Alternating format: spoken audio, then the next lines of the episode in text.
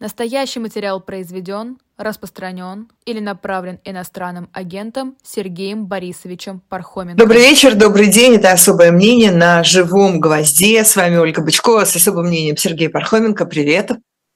Привет, привет. Я сразу немедленно хочу, прежде чем мы начнем тут разговаривать, сделать важное заявление. Не могу молчать, сказала. Да, не могу молчать, совершенно. Да, я проснулся сегодня утром и обнаружил, что мне до 100 тысяч подписчиков в моем YouTube-канале осталось 100 человек. До 100 тысяч осталось 100 человек. Сейчас их осталось, вот как-то прошло же все-таки, почти весь день прошел. Сейчас их осталось 38. Ага. Требую, чтобы 38 человек нашлись за время нашего эфира и уже, наконец, закрыли мне этот гешефт, или как это называется? Да, его, да, пускай не закроют теперь В общем, пусть они закроют мне эту дырку, поскольку невозможно жить. Как ты знаешь, что осталось 38 подписчиков до 100 тысяч. Да, а, это был очень тонкий, это был очень тонкий, очень прозрачный, непрозрачный, наоборот, очень изысканный намек на то, на какую кнопку нужно жать немедленно, если вы не сделали этого раньше. Это в моем, в моем YouTube-канале. Не вот в, этом тоже жмите. Да, э, ладно, в этом тоже э, жмите. Ладно, ладно, ладно. Жмите на лайки, жмите, на подписки жмите, все жмите. Но не забудьте также сходить в канал Сергея Пархоменко и там исполнить ваш долг. Г. Г. Все, ну и нет, не все, потому что, потому что у нас есть еще в этой же трансляции, в которой мы сейчас находимся, у нас там есть чат, и я внимательно смотрю. Вот у меня прям специально есть для этого гаджет. Я внимательно смотрю, что там происходит. Боже мой, ну тут, тут же начали нас исправлять и говорить, нет, не гешефт, а гештальт. Да что вы говорите? Да кто бы мог подумать, господи, боже мой. Вот. Хорошо иметь образованных да, не говори. Не говори. деревни и образованных зрителей. Да, вот, вот Оксана Шлычкова, например, или Сергей Каторжанин. Да, вы вот вместо того, чтобы учить нас тут русскому языку с Сергеем Пархоменко, вот действительно пошли бы и нажали на правильную кнопку в YouTube-канале. Это просьба, конечно да. же. Это не наглое требование, как некоторые делают. А, и я еще смотрю одновременно, конечно, в телеграм-канал Сергея Пархоменко под названием Пархом Бюро. Пархоменко, как вы понимаете, и тут, и там нашего Пархоменку показывают. А, и я тоже там смотрю, что там написали, какие там есть вопросы, и вот, в общем, всякое такое. Э, так, давай мы начнем прямо сразу Начнем э, с а, совершенно не смешной, не веселой, очень важной э, публикации, которую обсуждают все э, в последние, последние буквально день или два. Это расследование инсайдера плюс публикация в новой газете, которая рассказывает о том, как были э, осуществлена серия отравлений в Европе. Елена Костюченко из «Новой газеты» и «Медузы», э, наша коллега Ирина Баблоян с «Эхо» и Наталья Арно из э, «Свободной России». И это Инсайдер... то, что мы знаем. Это то, про что мы знаем, это потому то, что там есть знаем. еще два случая, которые вызывают у инсайдера, например, сомнения. Но и также есть, мы знаем еще предыдущие истории про Дмитрия а, Быкова и, и так далее. Потому что мы еще, конечно, огромное количество историй не знаем. Да. Мы не знаем этих историй, потому что с точки зрения отравителей они оказались удачными, например и эти люди уже умерли, а мы не знаем, от чего они умерли. Ну вот бывает же, все время вокруг нас умирают какие-то молодые люди или люди среднего возраста, умирают странно, внезапно, по-всякому, и мы это списываем на стресс, мы это списываем на сложности современного мира, на ковид, еще на что-то и так далее. Или мы этого не знаем потому, что люди ровно так же, как, э, э, ну, по меньшей мере, двое из этих троих, которых ты сегодня перечислила и которые являются основными персонажами вот этой большой публикации, а, просто не поверили сами в это. И не пошли ни к какому врачу в первый момент. И долго раздумывали, а чем это я таким... Что это я такое съел? Или я, может быть, э, переехал с места на место, а тут какая-нибудь пыльца, у меня какая-нибудь аллергия на это. Ну да, Елена Костюченко рассказывает, что или, она подумала, быть, что это после ковида что-то а, с ней такое произошло. болел ковидом или угу. что-нибудь такое. На самом деле про эти конкретные случаи, ну, лично я, я думаю, что ты тоже, но лично я знал уже довольно давно, я хорошо знаком со всеми этими тремя людьми. Да. И я слышал эти эм, сведения и от них, и от их коллег. А, и я знаю, что люди, которые вместе с ними работают, некоторые знали об этом и были этим очень сильно обеспокоены. А в ряде случаев, э, по меньшей мере, в одном из случаев, как-то мне прямо про это рассказывала сама, сама жертва. А, знаете, нам навсегда нужно избавиться от рефлекса, который когда-то был у нас очень силен и постепенно с годами становится все слабее и слабее. Теперь пора избавиться от него окончательно. От рефлекса думать, ой, ну ладно, кому он нужен? Знаете, я очень хорошо помню, как я ровно сам с собой в этой интонации обсуждал известие о том, как Анна Политковская летела на самолете в, э, для того, чтобы писать о Беслане, если я правильно помню. Да, она летела куда-то в ту сторону, да. Да. И выпила там чая в самолете. Чай в самолете, да, да. И после этого она ни до какого Беслана не долетела. Ее и ей стало очень плохо. Вынули ее из самолета и, в общем, с большим трудом отвезли обратно. Какая была моя реакция? Ой, ну ладно. Кому она нужна? Ну, кто еще сейчас будет Анну Политковскую травить в самолете. Как все сложно, как все изысканно, как-то. И вообще хотели бы убить, убили бы. Сколько было возможностей. Сколько она будет там по Дагестану ехать в машине. Всегда можно остановить машину, выстрелить, сбросить эту машину бульдозером в... Ну и в результате произошло и одно, и другое. В, конце а в результате концов. произошло и одно, и другое, и третье. Анну Политковскую застрелили в ее подъезде. А потом были и другие убийства. А потом мы это же самое думали о самых разных людях. И кому нужен Дмитрий Быков? Зачем надо травить Дмитрия Быкова? Кармурзу зачем надо травить? Кому это? Зачем это? Почему так сложно? Почему так изысканно? Почему так, э, почему так неумело? С другой стороны, знаете, это одновременно все и там, и там. А, есть несколько факторов которые должны навсегда нас отучить от этого обстоятельства. Первое. Мы твердо знаем, по меньшей мере мы знаем это после покушения Алексея Навального и колоссального по трудоемкости, объему, изощренности и мастерству расследования его убийства, которое выявило важнейшую вещь. Не только то, кто в точности убил, э, пытался убить Алексея Навального, но и что существует целая индустрия этих убийств, существует целый механизм, целый, э, как это раньше красиво называли, эскадрон смерти. Ну, этот эскадрон на никаких лошадях не ездит, не скачет, э, но есть подразделение, и оно, несомненно, не одно. Дальше это все было там совмещено и с историей про Скрипалей, и с историей про Литвиненко еще ран, более ранее.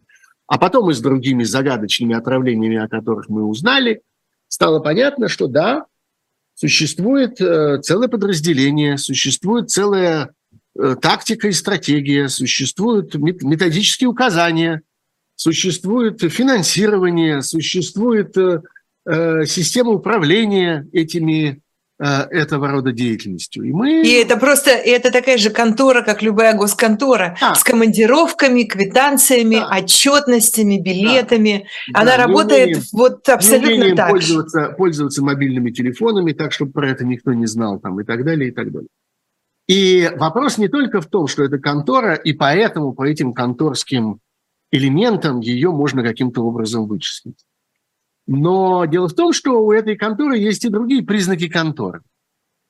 Например, отчетность. Я думаю,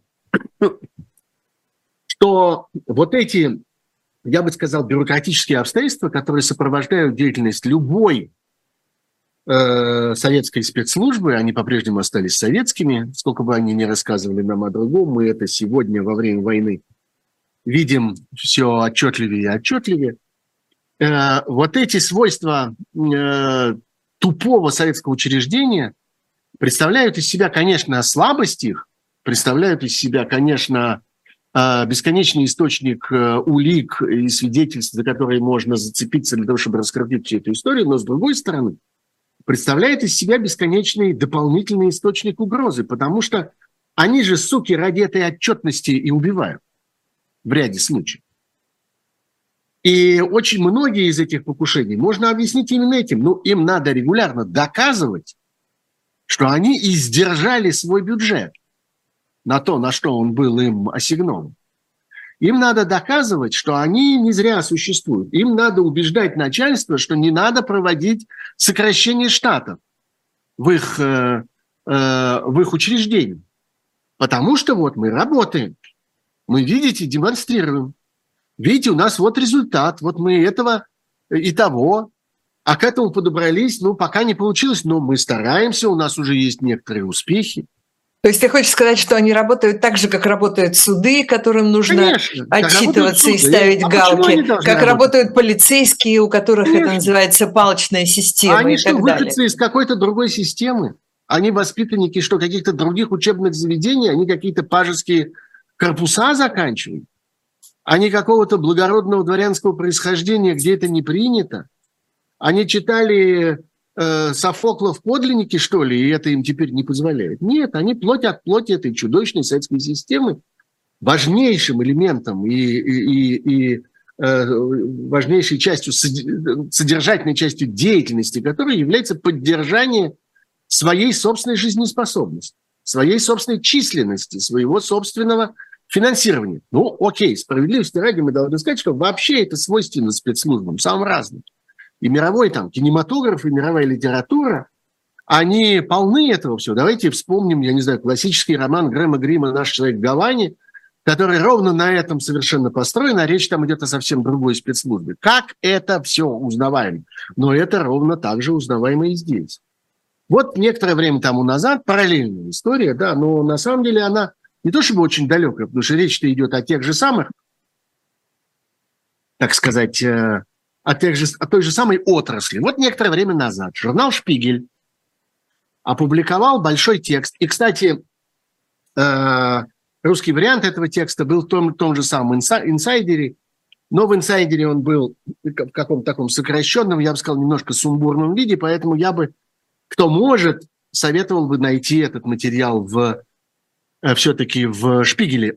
Он там по-немецки, ну, теперь есть переводчики, это все стало несложно. История про нашего с вами соотечественника по имени Владимир Сергеенко, который э, организует всякие политические акции. Там не написано, что он кого-то убивает. Ну, во всяком случае, расследователям этого неизвестно, что он участвовал в чьем-нибудь убийстве. Поэтому это там не написано. Но э, там написано, что он систематически участвовал в каких-то а, подготовки всяких акций, предназначенных для того, чтобы создать внутри политической среды немецкой, создать, э, э, так сказать, противодействие э, формированию позиции для помощи Украине. И в конечном итоге, прежде всего, поставки оружия в Украину. А, и вот там довольно подробно рассказано, как это все было, как он является, и есть, как он является там помощником Э, какого-то из э, депутатов Бундестага. Все это проделывается через партию «Альтернативу для Германии». Я на это на все обратил особенное внимание, потому что я просто хорошо знаю этого человека. Так вышло. Мы в свое время там в Москве с ним э, оказывались участниками одних и тех же каких-то вполне отвратительных скандалов на разных, так сказать, концах. Так что я его хорошо помню, этого, этого Сергея. Что в этой истории мне, меня заинтересовало особенно? А то, что он им врет. И это очень хорошо видно. Я даже не знаю, понимают ли это журналисты Шпигеля, которые очень серьезно описывают эту историю. Но из этого текста всякому человеку, который как бы привычен, становится понятно, что он же их обманывает.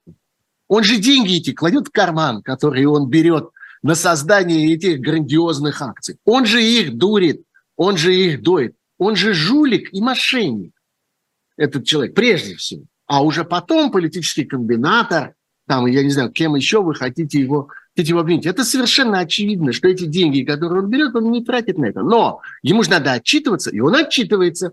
И у него спрашивают, ну как у вас там с активными мероприятиями для прекращения поставок танков? Он им отвечает, продвигаемся. Как-то это трудно, но нам удается постепенно. Вот, Работаем над это, этим, говорят в таких случаях. да. Работаем над этим. Конечно, по сравнению с э, тем, что мы читаем в истории о покушениях на наших коллег, на журналистов и на гражданских активистов, как в случае с Натальей Арно. Она не журналист, кстати, она руководитель очень крупный, очень влиятельный, и, надо сказать, в последнее время очень активной э, такой гражданской структуры фонда под названием Free Russia Foundation, который создает в разных странах Европы теперь свои офисы. Э, я думаю, что там многие слышали о таком офисе в Тбилиси э, во главе с Егором Куроптевым, кстати, тоже нашим бывшим коллегой когда Да, нашим, нашим товарищем, да, А, а вот, например, известный политолог Федор Крашенинников сделался недавно я думаю, что это никакой не секрет, он, по-моему, сам про это с удовольствием рассказывает, сделался недавно директором такого бюро в Брюсселе и будет там э, участвовать, так сказать, во всяких э, э, экспертных событиях и так далее, переехал для этого из Вильнюса в Брюссель.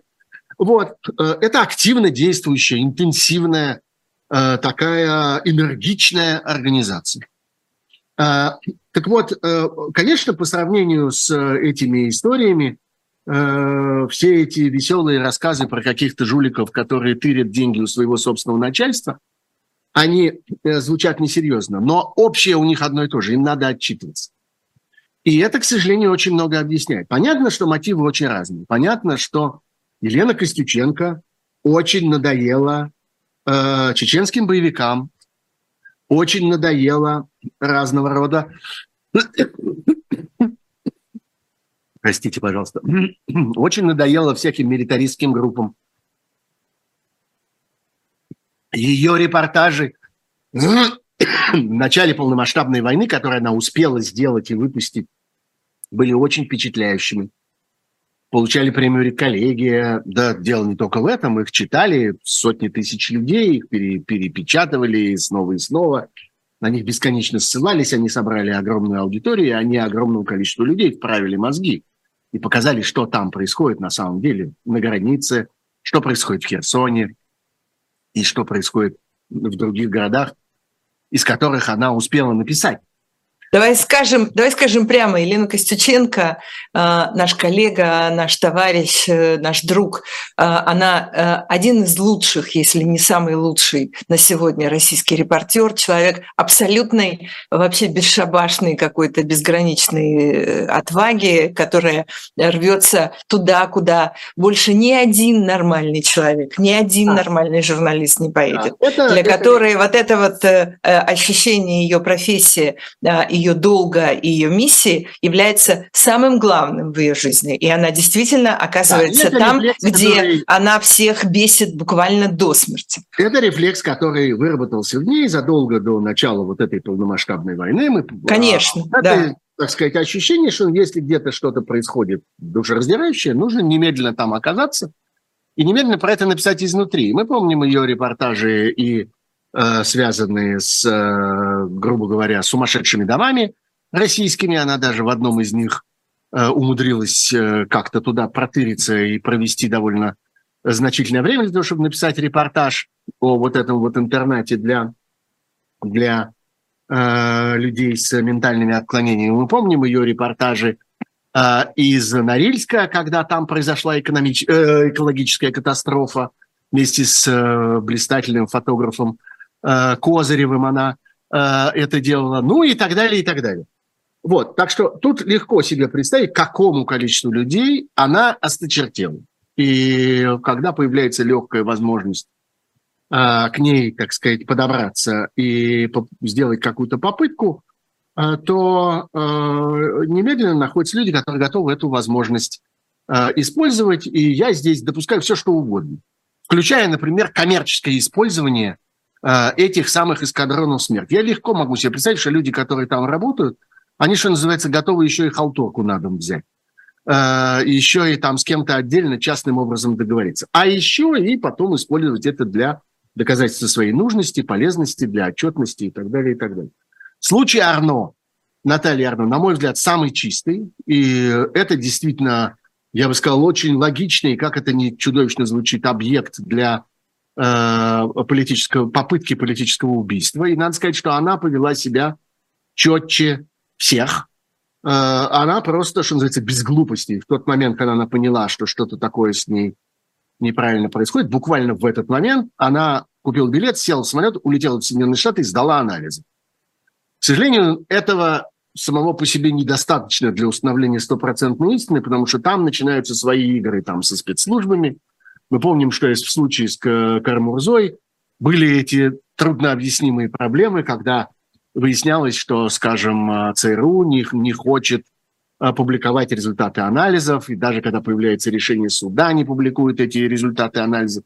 И в случае с анализами Натальи Арно тоже осталось много неясного, потому что они оказались в руках спецслужбы, спецслужбы как-то не торопятся нам всем рассказывать, что они там обнаружили, но во всяком случае становится понятно, что Наталья сделала все для того, чтобы э, этот случай был максимально ясно изучен, э, проанализирован, расследован, были сделаны соответствующие выводы и, может быть, были выданы соответствующие рекомендации для того, чтобы больше этого, э, этого не повторялось. В случае с э, Ириной Баблоян тут тоже надо вспомнить, что она Э, не просто ведущая там и репортер «Эхо Москвы», она человек, который очень много лет находится внутри э, протестной среды, она с, общается с огромным количеством людей. Я почему-то помню, что когда арестовали Яшина, э, вот, собственно, в тот последний раз, когда его арестовали и уже не выпустили, он отправился после этого в СИЗО, потом в суд, а потом в свое заключение.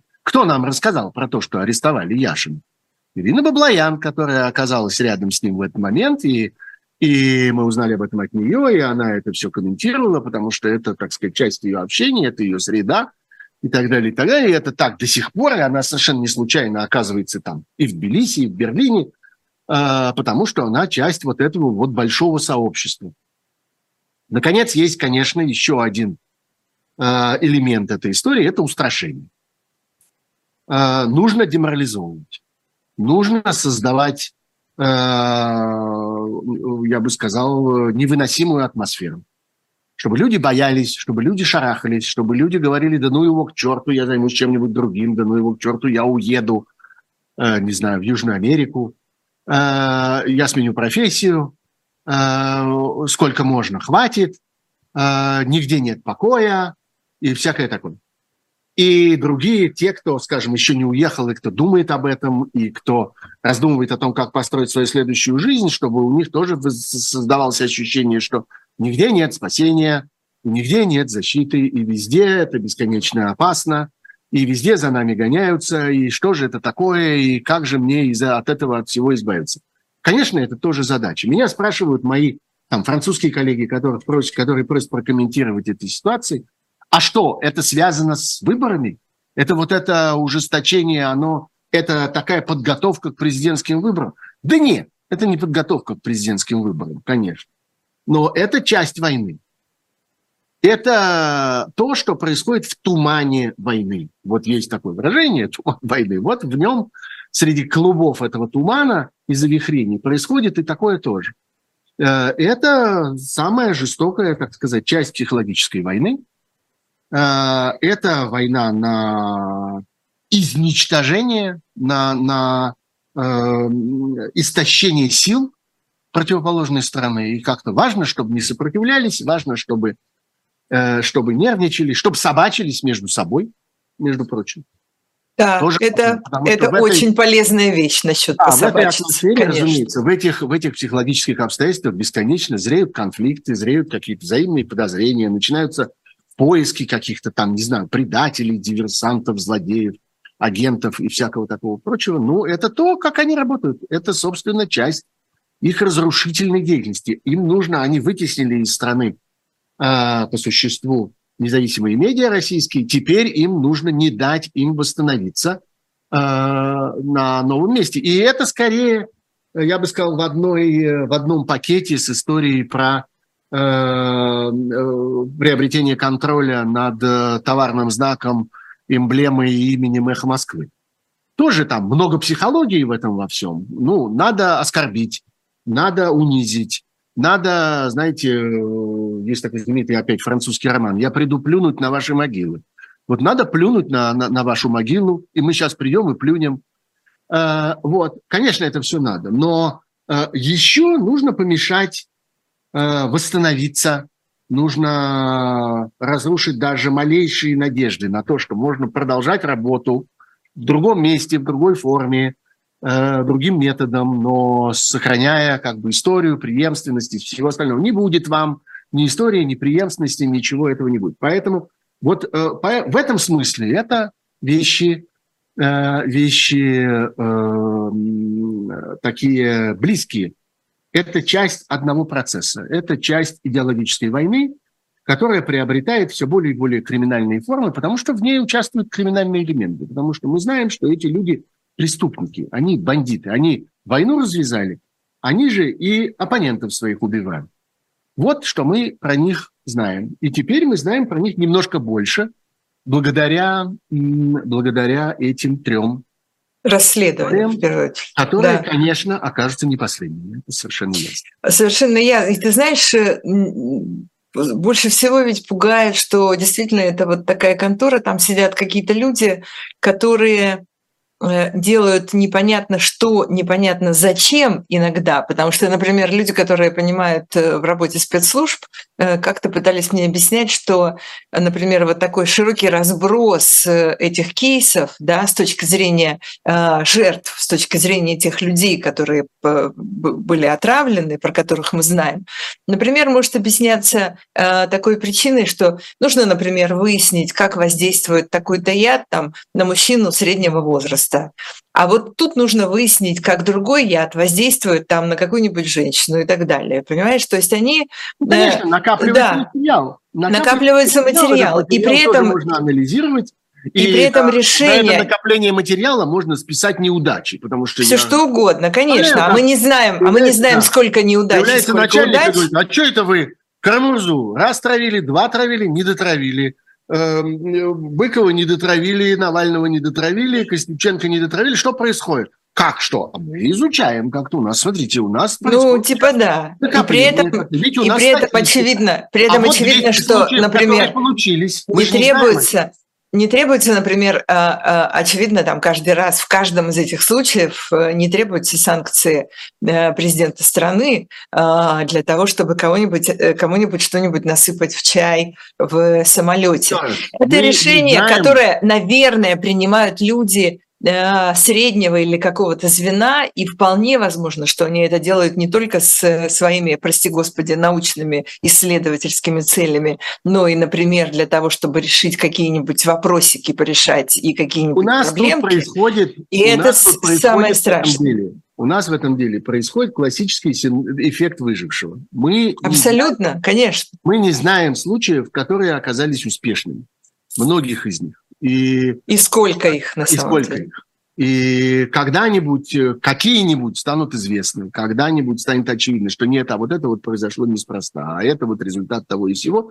Тогда, когда эти расследования зайдут еще глубже и вскроются архивы этих расследований, которые существуют, и люди эти заговорят, какие-то из них, оказавшись, может быть, по другому поводу, оказавшись в руках там, международного правосудия или где Ну, мы уже видели, как это происходит. Это абсолютно да. точно рано или поздно случится. Вот, но вот это тоже как бы нужно иметь в виду. И, конечно, важнейший вывод тоже еще один из этой истории будет неправильно, если мы э, не потратим на него несколько секунд. Это то, что да, никакой безопасности нет. Никакого ощущения того, что мы здесь в цивилизованной стране такой-то, а мы в цивилизованной стране такой-то, а мы просто в очень далекой стране. Она, может, не очень цивилизованная, но она находится далеко, до нас 7 дней скачи не доскачешь, кто тут сюда за нами поедет, у нас тут все хорошо, мы спрятаемся. Нет, э, э, это ощущение ложное. И, к сожалению, людям нужно э, какие-то меры предосторожности все время предпринимать. Я вот занимаюсь последние годы организацией, в том числе разных журналистских конференций, и каждый раз э, мы вынуждены контактировать с местной полицией, там, где происходит эта конференция, потому что полиция нам говорит, мы видим к вам интерес, вокруг вас бродят какие-то люди, э, в каких-то ситуациях мы вынуждены устанавливать просто буквально охрану на входе там, и следить за тем, чтобы посторонние не входили. В каких-то ситуациях нам не удается уследить, и там были случаи, когда участникам этих наших конференций кто-то проникал в гостиничные номера, пропадали там телефоны, там еще чего-то, и кто-то обнаруживал за собой какое-то наблюдение, какую-то слежку, и вы понимали, что да, мы постоянно э, находимся на э, каком-то, э, так сказать, на, на блюде, э, на, на котором за нами наблюдают. Вот. Э, и второй вывод из этого, из всего, да, надо общаться с местными полициями. А, иногда это очень сложно, потому что они совсем не дружественные. К сожалению, в балканских странах, вот там когда-то люди любили проводить разные конференции в Сербии. Чудесная страна с дружественным языком, все очень вкусно, солнечно, недорого. Давайте здесь проведем наш семинар, наш воркшоп, наше мероприятие и так далее. А потом выяснилось, что э, и полиция, и спецслужбы э, активнейшим образом сотрудничают с Э, российскими всякими спецслужбами, передают информацию и оказывают им всякие услуги, и это много раз вскрывалось и так далее. Поэтому приходится выбирать, приходится осторожно относиться, делить страны на хорошие и плохие, теперь уже и по этому принципу. Вот. Ну, э, германская полиция очень трудная, так сказать, в общении, очень суровая, угрюмая и, и такая, я бы сказал, внешне, э, внешне невеселая, э, но очень профессиональная. И поэтому, э, ну вот, Германия становится все-таки местом важным для российской оппозиции, для независимых медиа, для всяких э, мероприятий, которые там происходят и так далее. Ну вот, жизнь сложна, она сложна и в этом смысле тоже. Да, и не надо, конечно, думать о том, что действительно э, кого-то есть смысл травить, а кого-то нет смысла травить. Вы не знаете критериев, по которым они выбирают своих жертв. Э, может быть, потому что кого-то есть смысл травить в политическом смысле, а может быть, кто-то подходит по физическим или каким-то еще параметрам. Да, бог знает, ну, сколько еще мы, там у них может быть, да, может быть причин. И э, надо, конечно, понимать, что это абсолютно безжалостные э, животные, которые к людям относятся к, как к подобным, как, как, как к подопытным кроликам, там, лабораторным мышам и не более того. И абсолютно нет никаких причин рациональных для того, чтобы они могли перед чем-то остановиться. Нужно просто принять это как факт и из этого исходить. Э, да, давай мы сейчас сделаем с тобой перерыв очень короткий на небольшую рекламу, чтобы напомнить нашим слушателям и зрителям, что у нас есть тут хорошего на живом гвозде. Я должна рассказать про одну книжку с большим удовольствием сегодня, с особым отдельным удовольствием я ее представлю, и потом продолжим наше особое мнение. Живой гвоздь остается в Москве и ежедневно освещает для вас новостную повестку. Мы собираем для вас самые яркие мнения политологов, экономистов и деятелей искусства, чтобы вы всегда могли увидеть ситуацию в мире с разных сторон. Поддержите нас в это непростое время, чтобы мы могли развиваться и дальше. Как это сделать? Переходите по ссылке под трансляцией или воспользуйтесь QR-кодом, чтобы оставить свой донат. У нас есть парадоксальная ситуация – это непросто, потому что останется в истории. Ну, Владимир Борисович, вы прям как ребенок. У вас есть лучшие средства обороны? Нету.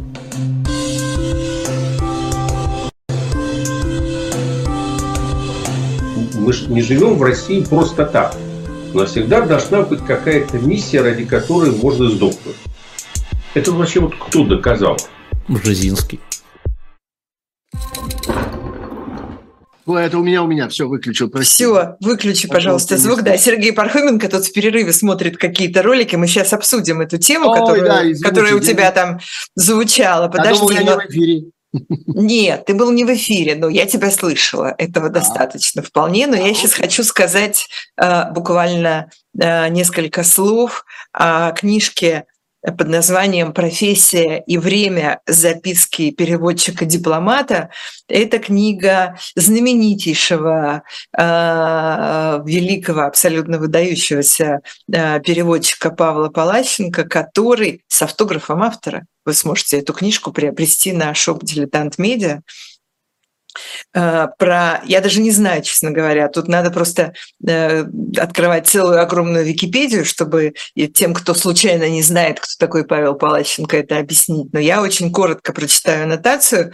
Профессиональный переводчик и дипломат, которому довелось стать свидетелем и участником событий и переговоров, оказавших решающее влияние на поворот от холодной войны к новой эпохе и мировой э, политики. Человек, который переводил встречи руководителей СССР, участвовал в советско-американских переговорах на высшем уровне в Женеве, Рикьявике, Вашингтоне, Хельсинки, Москве, э, на Мальте, Горбачев, Рейган, Тэтчер, Джордж Буш-старший и еще миллион великих исторических событий, непосредственным участником которым, которых был Павел Палащенко в качестве переводчика и дипломата. Вот эта вот книга его воспоминаний, которую, надо сказать, он давно обещал и давно ее ждали, которая называется «Профессия и время», она есть с автографом автора на сайте Shop Дилетант Медиа. Прямо вот прямо ужасно рекомендуем всем не пропустить.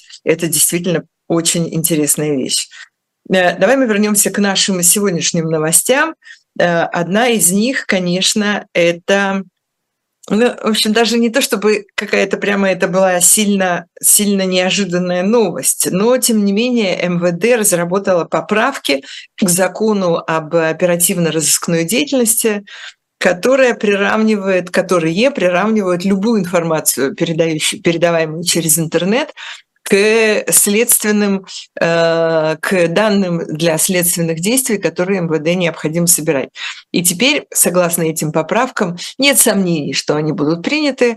В общем-то, согласно этим поправкам, силовики смогут быстро и самое главное, без э, судебных решений получать удаленный доступ ко всему, к чему они захотят. Э, в «Коммерсанте» э, подробно написано о том, в чем суть. Ну, в общем, скажи, что это, с одной стороны, новость, с другой стороны, да, ну, такая, ожидаемая. Даже, даже, пожалуй, разозлился на одного а, моего собеседника в моем собственном телеграм-канале Парком Бюро, который прислал мне вопрос про это со словами – как-то... Э, что Не было такого, а вот опять. А зачем им это понадобилось? Да, да, да действительно. А все предыдущее зачем им понадобилось?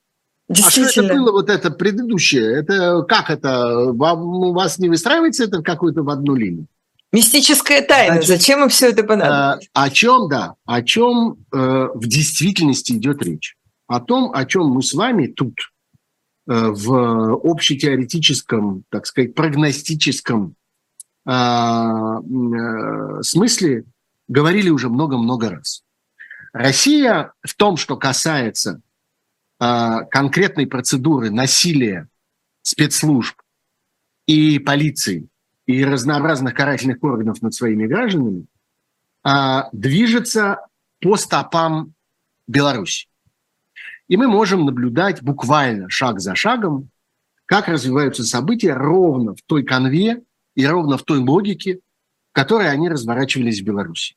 И общее направление этого заключается в том, что в России тоже пришел тот период, тот этап, когда преследование э, переносится с тех, кто производит разного рода вредное для э, этого тоталитарного государства, для фараона, для его фараонового царства, для войны, которую он ведет и так далее. С тех, кто производит информацию, анализ, сведения, советы, э, я не знаю, гражданскую активность э, и все остальное. Кто, так сказать, выдает, передает, транслирует. Э, давление переносится на тех, кто потребляет. На тех, кто читает это, интересуется этим, обсуждает это, комментирует это в разговоре с кем-то, просто заглядывает одним глазом и так далее.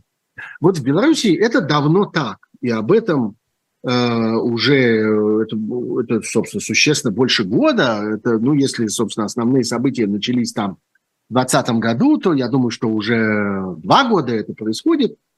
Люди знают, что твой собственный телефон содержит для тебя большую опасность. Ты выходишь с телефоном на улицу, тебя останавливают, телефон отнимают, и в телефон смотрят, и на основании того, что у тебя в телефоне, определяют твою вину. Ты читал такие-то ресурсы, ты участвовал в таких-то чатах, ты обсуждал такие-то темы, ты комментировал такие-то сообщения, ты являешься потребителем этой информации, ты являешься подписчиком, еще не дай бог.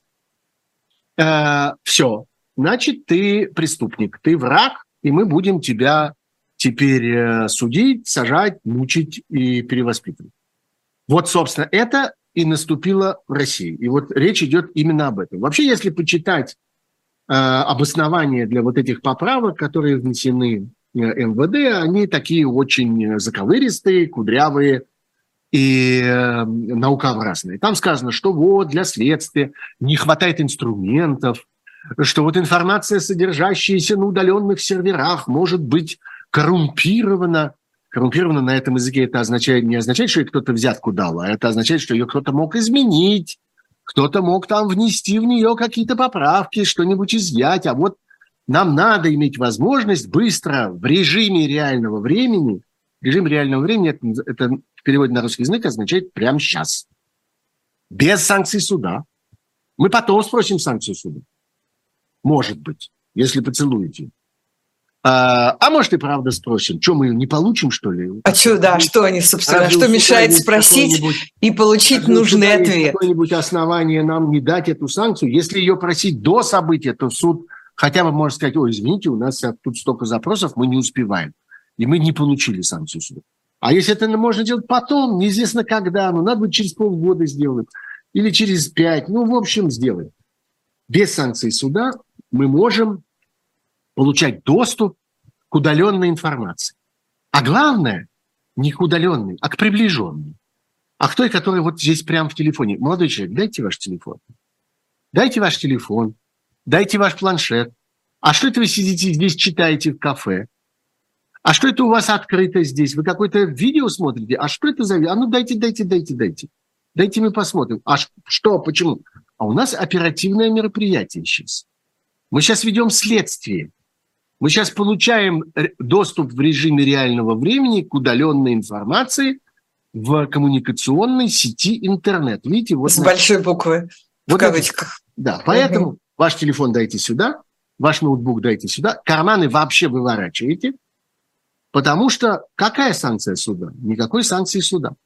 Существует э, практика уже на протяжении тоже многих месяцев и лет в России, когда оргтехника, что называется, то есть гаджеты, телефоны, э, ноутбуки, компьютеры, жесткие диски, вообще все, включая CD и наушники, которые сами по себе ничего не хранят внутри себя, но когда приходят с обыском, первым делом сгребают вот это все. Наушник хорошая это? вещь, денег стоит, ладно. Да-да, конечно, вот именно. а, а, почему? Какое это имеет отношение к делу? Что вы собираетесь там найти? Это имеет отношение вот к нашим оперативным мероприятиям. Но для этого, хотя бы формально, нужна была санкция суда. И это вообще сложная затея. В 6 утра прийти к человеку, дербанить в дверь, если он не открывает, пилить ее болгаркой – укладывать его на пол, переворачивать всю квартиру, вести это все с собой и так далее. Зачем? Когда можно на улице. Просто подстереть человека, выходящего за хлебом или за, за Кока-Колой. А, за Кока-Колой он не выходит, ее нет. Э, за лимонадом он выходит. Он же с телефоном выходит. Он выносит с собой все то, что они хотят про него знать, про этого человека. Так а белорусы Они... теперь научились выходить на улицу с кнопочными телефонами. Вот. И где-то белорусы... еще так делают, типа да. в Афганистане там да. или в какой-то еще такой прекрасной заводят, демократической да. стране. Люди заводят привычки, ну, достаточно давно уже, даже, даже и в России у людей, которые перемещались э, через границу, э, была эта привычка удалять всякие лишние всякие лишние приложения с телефона, разные э, мессенджеры, всякие там, всякую почту и прочее. Тем, тем более, что по нынешним временам это несложно. Сейчас удалил, потом доехал до дома, поставил обратно. Вот, потому что пересечение границы – это опасный момент. Когда ты там на паспортном контроле стоишь, те могут подойти, что-то такое у тебя из рук выдернуть или потребовать посмотреть по каким-то там таможенным причинам. А что это у вас такой телефончик золотенький? А дайте, дайте посмотреть, а вдруг он правда из золота? Еще что-нибудь такое? Вот. Э, люди привыкли. Э, теперь все, этого оказывается явно недостаточно. И совершенно очевидно, что людям, которые не пересекают никаких границ, не попадают в никакие сложные ситуации, а просто выходят на улицу, надо понимать, что лучше иметь несколько телефонов, несколько разных гаджетов. Один для Э, использования для, так сказать, коммуникационных нужд, общение с кем-нибудь, чтение чего-нибудь, комментирование чего-нибудь, изучение чего-нибудь. А другой, чтобы выйти за хлебом и отдать его в руки полицейскому. который посмотрит, повертит в руках, скажет, а что это у вас тут ничего нет. Хотя белорусы, конечно, дожили до того уже, что это само по себе является, является э, опасностью. Ровно как в том анекдоте про гаишника. А что это ты так э, крадешься? Как ты спрашивает гаишник, огорченный тем, что машина не превышала скорость. Так и тут. А что это у тебя телефон такой пустой? А что это в нем ничего нет? Ты, наверное, прячешь от меня что-нибудь. Так а что если найду? Следующий, да. а если найду, да. Следующий uh-huh. этап, конечно, вот такой. Но надо э, просто понимать, что это все очень просто, что за всеми этими тонкими э, формулировками по поводу процессуальных э, сложностей, по поводу э, оперативных мероприятий, по поводу доступа к коммуникационной сети интернет и всякое такое, лежит просто намерение дать оперативнику возможность засунуть руку вам в карман и вытащить у вас телефон. И посмотреть, что в нем.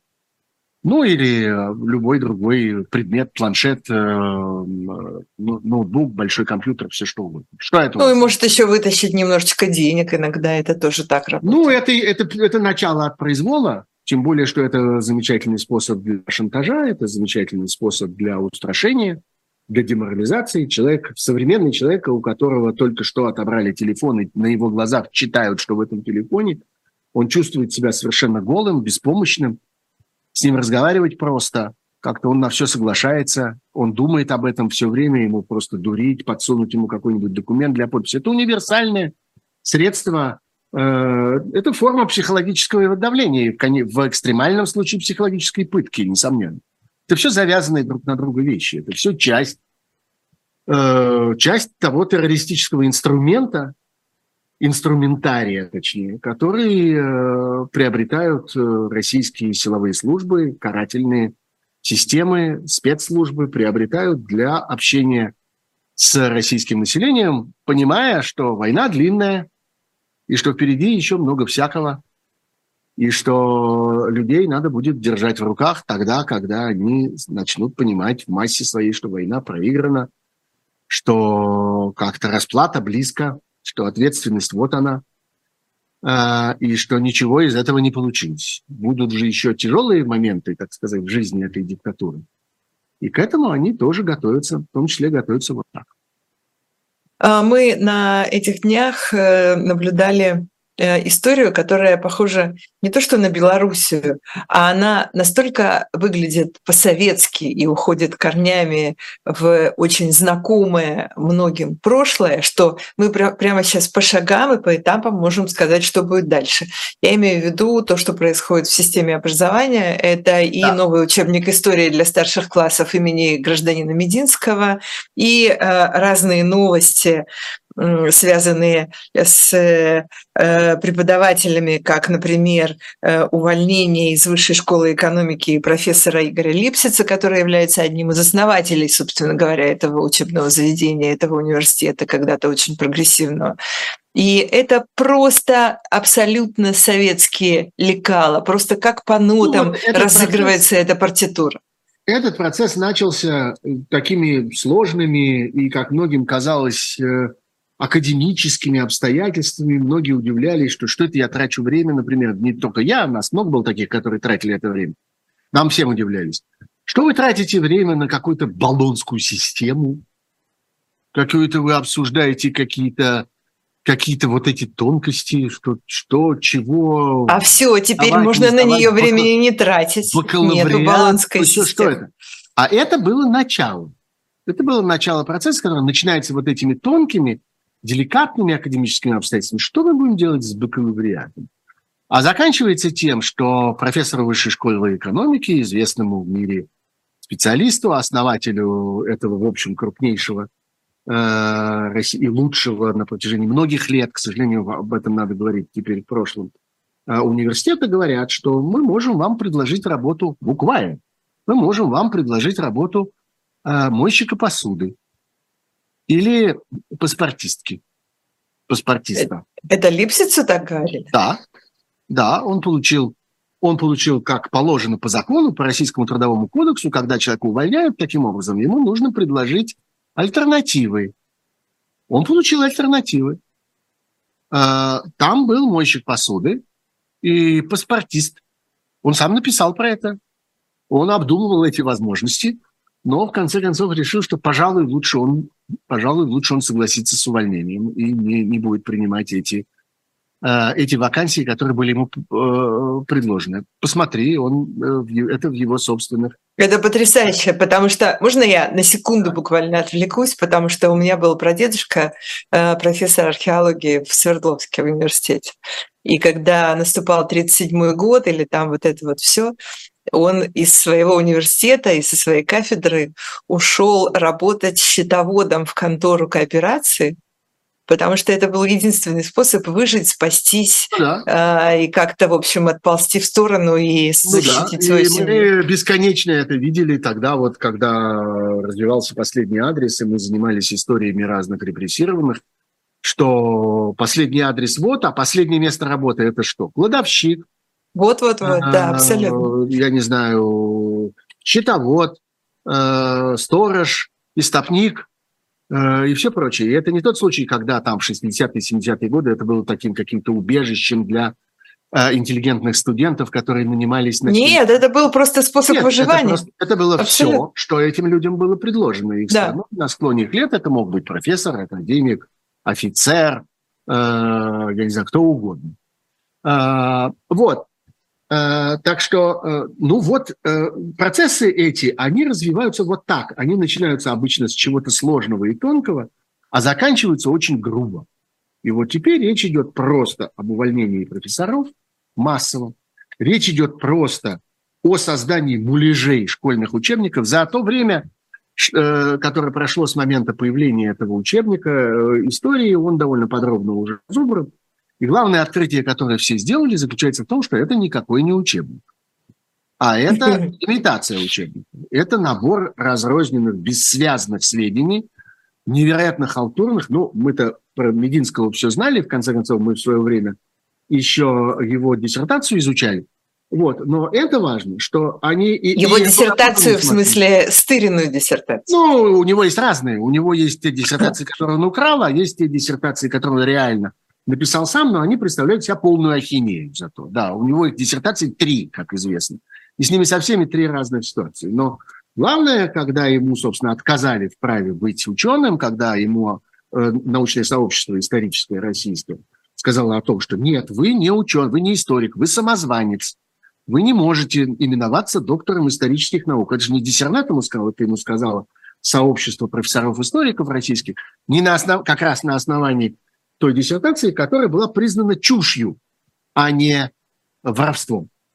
А, такая у него тоже есть. Вот. И в очередной раз оказалось, что это чушь.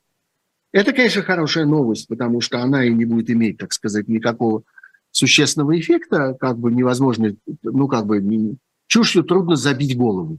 Она осыпается как-то сама и не оставляет по себе никакой памяти, никак не влияет на мировоззрение и так далее. Просто там некоторое количество детей окажутся вынуждены потратить много-много жизненного времени, выучивая наизусть всю эту ахинею. Простите, пожалуйста. Я был простужен несколько дней, вылез уже наружу, но видите, какие-то остаточные явления. Тебе осталось вот. буквально, буквально полминуты Мне осталось э, полминуты на то, да, чтобы упомянуть, поэтому давай закругляться. Упомянуть важную вещь, которая, важный прецедент, который случился. Это прецедент с компанией Mercedes, которая, О. как сообщают нам, отключила российские дилерские центры и центры обслуживания автомобилей от онлайн-сервисов. Это очень важная вещь. Мы это обсуждали недавно с Сергеем Алексашенко в моем YouTube-канале, когда говорили о том, что необходимы э, эффективные средства, в том числе технические средства слежки за нарушением санкций. И важнейшая часть этих средств – это вот это. Современная сложная техника связана со своим производителем онлайн, через интернет. И производитель сохраняет власть над ней. И если производитель не хочет, чтобы его техника оказывалась объектом серого и черного импорта в нарушение санкций, он может это сделать. Он может превратить это в бессмысленный кирпич. Ну, в случае с э, э, Мерседесом это еще не совсем так, речь идет только там об обслуживании и так далее. Но мы увидим более жесткие, более серьезные случае, построенный вот на этом все, мы поняли тебя. Спасибо большое. Это Сергей Пархоменко, Ольга Бычкова, живой гвоздь, особое мнение. До встречи, пока. Я никак...